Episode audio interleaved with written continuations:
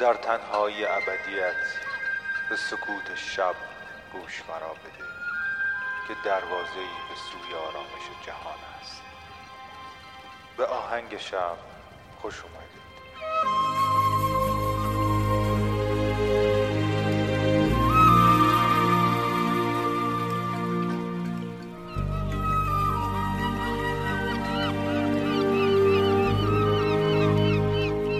سلام من مهدیم و این قسمت هشتم از فصل یازدهم پادکست آهنگ شبه. پادکستی که می‌تونه شب شما رو با یک موسیقی بی کلام به خوابتون وصل بکنه. این آخرین اپیزود از پادکست آهنگ شب در سال 1400 و طبق روال همیشگی قسمت آخر هر فصل یک اپیزود ویژه که اکثرا تولید من یا دوستان من. همیشه با بداه نوازی های من این قسمت رو تقدیمتون می‌کردم و این بار می‌خوایم صدای یکی از دوستان من که خودش پادکستر هم هست و پادکست بادنامه رو می‌سازه رو بشنویم. که قصه ای داره در مورد آهنگ شب. ممنونم از رودابه خوشسوق و خلاق که این قصه رو برای آهنگ شب ضبط کرده و فرستاده. آهنگ شب.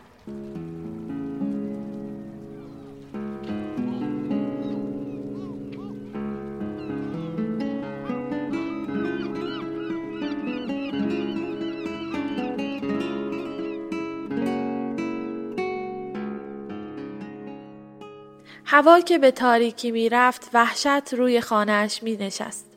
پوست نرمین فرش تیز و برنده می شد و اجسام ساده درون خانه کم کم صورت پلید خود را نشان می دادند.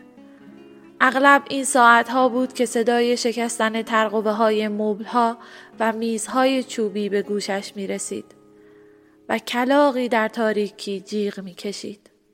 مورچه ها خاک پای گلدان هایی که سایهشان پشت پنجره می رقصید را رها می کردند تا به او و خانهاش حمله کنند.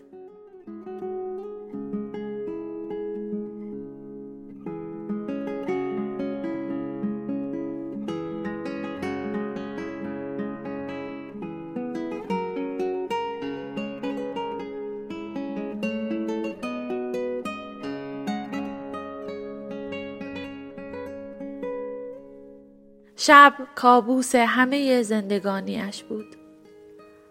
همه چراغها را روشن می کرد و بدن نرم و بیدفاع همه شمها را می سوزند. گوینده اخبار خداحافظی می کرد در حالی که او دعا می کرد کاش یک شب را تصمیم بگیرد تا صبح به گفتن خبرها ادامه دهد. تنها نور شهر لامپ نئونی مغازه های بسته با قفل های بزرگ بود. کم کم صدای شهر دور و دورتر می شد و او می ماند و ماهی که در آسمان کم ستاره شهر بیدمق می درخشید.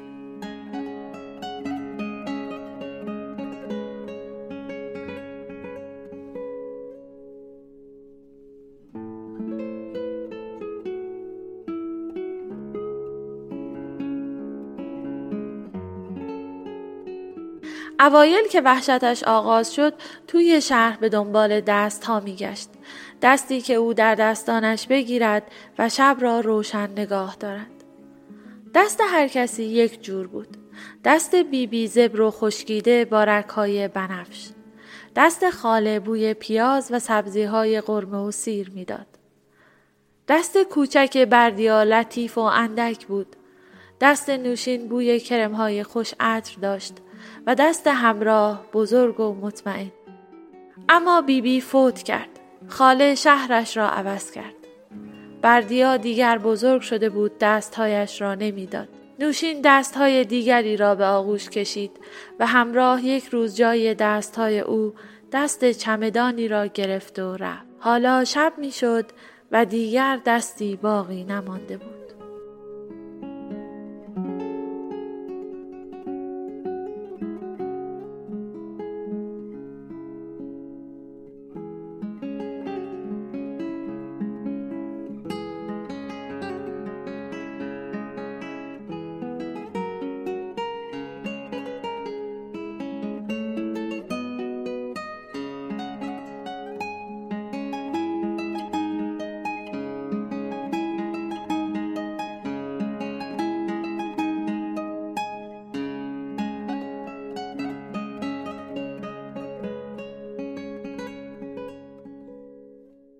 دوستش گفت زیر چشات گود افتاده. معلوم شبا نمیخوابی. یک راهی هست. صندلیاش را کشید جلو گفت چی؟ گفت موسیقی.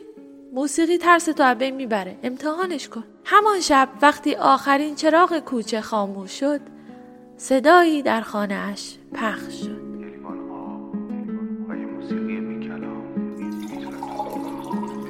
لیوان آب را برداشت و به سمت اتاق رفت.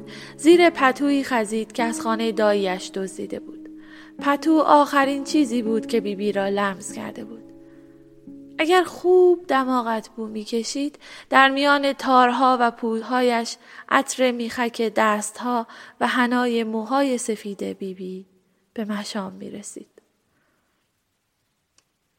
نفس کشید و چشمهایش را بست. ناگهان یک نفر سلام داد و وارد اتاقش شد. در حمام را به سرعت باز کرد. یک پیانو در حمام بود. چراغ مطالعی را که در دست روی پیانو تنظیم کرد. مرد کت و شلوار سرمه رنگی به تن داشت. سر کچل و دماغ بزرگش در نور چراغ مطالعه می درخشید. او روی تخت وحشت زده نشست. مرد روبرویش ایستاد صدایش را صاف کرد و گفت من عمر اکرم هستم. امشب من مسئول خواب شما هستم. و بعد دلا شد و جوری اشاره کرد که او دست بزند. درست از شکه شده بود اما نمی توانست اعتراض کند.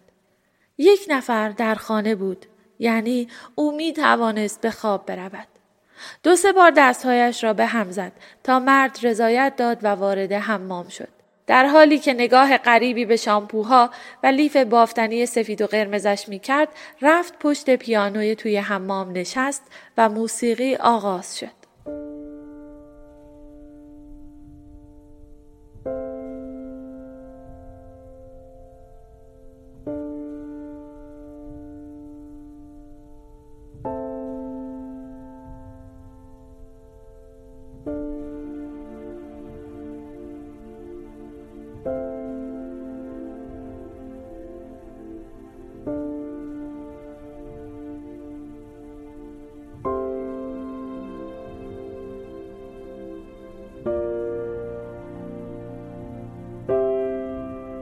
کم کم به خواب رفت.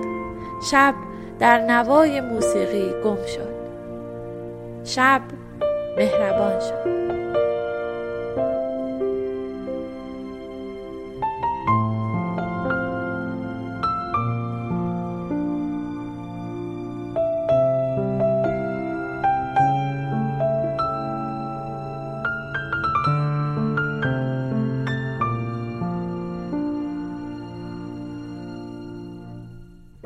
فردا صبح در حمام هیچ پیانویی وجود نداشت و هیچ نشانی از مردی کچل که مسئول خواب باشد نبود. حالا برای رسیدن شب عجله داشت. می‌خواست بداند امشب هم مردی میآید و باز پیانویی در حمام ظاهر می شود.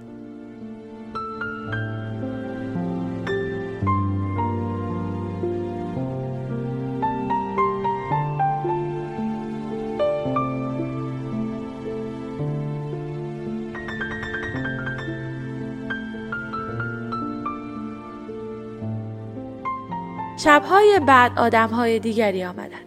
پیرمردی با موی سفید و لحجه عجیب به نام لوریس آمد که به او یک شکلات داد و البته توصیه کرد فردا بخورد برای خوابش بهتر است. یک شب یک زن و مرد آمدند. زیاد خوش اخلاق نبودند. گویا با هم دعوایشان شده بود.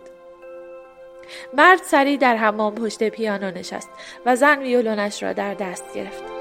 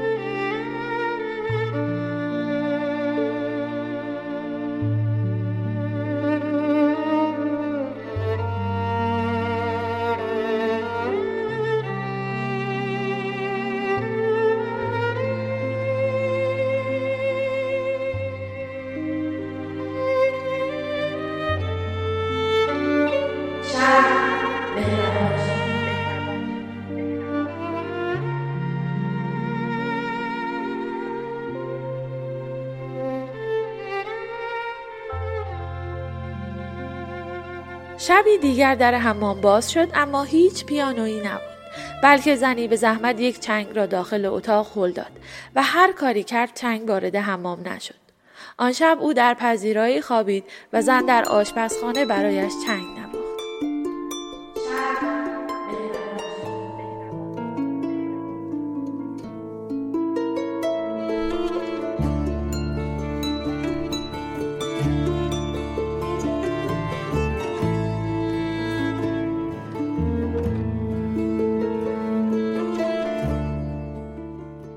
نوازندگان کوتاه قد و بلند با لحجه های عجیب و لباس های غریب. بعضی هایشان کمکاری هم می کردند تا می دیدن او چشمانش را بسته نوت آخر را می زدن تا بروند. ولی او سریع چشمانش را باز می کرد و توی رخت خواب می نشست. آنها جوری شاکی سرشان را تکان می دادند و دوباره موسیقی آغاز می شد.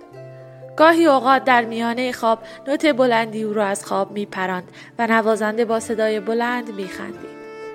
نوتها دستش را می گرفتند تا او به خواب رود و شب تا همیشه دوست ماند.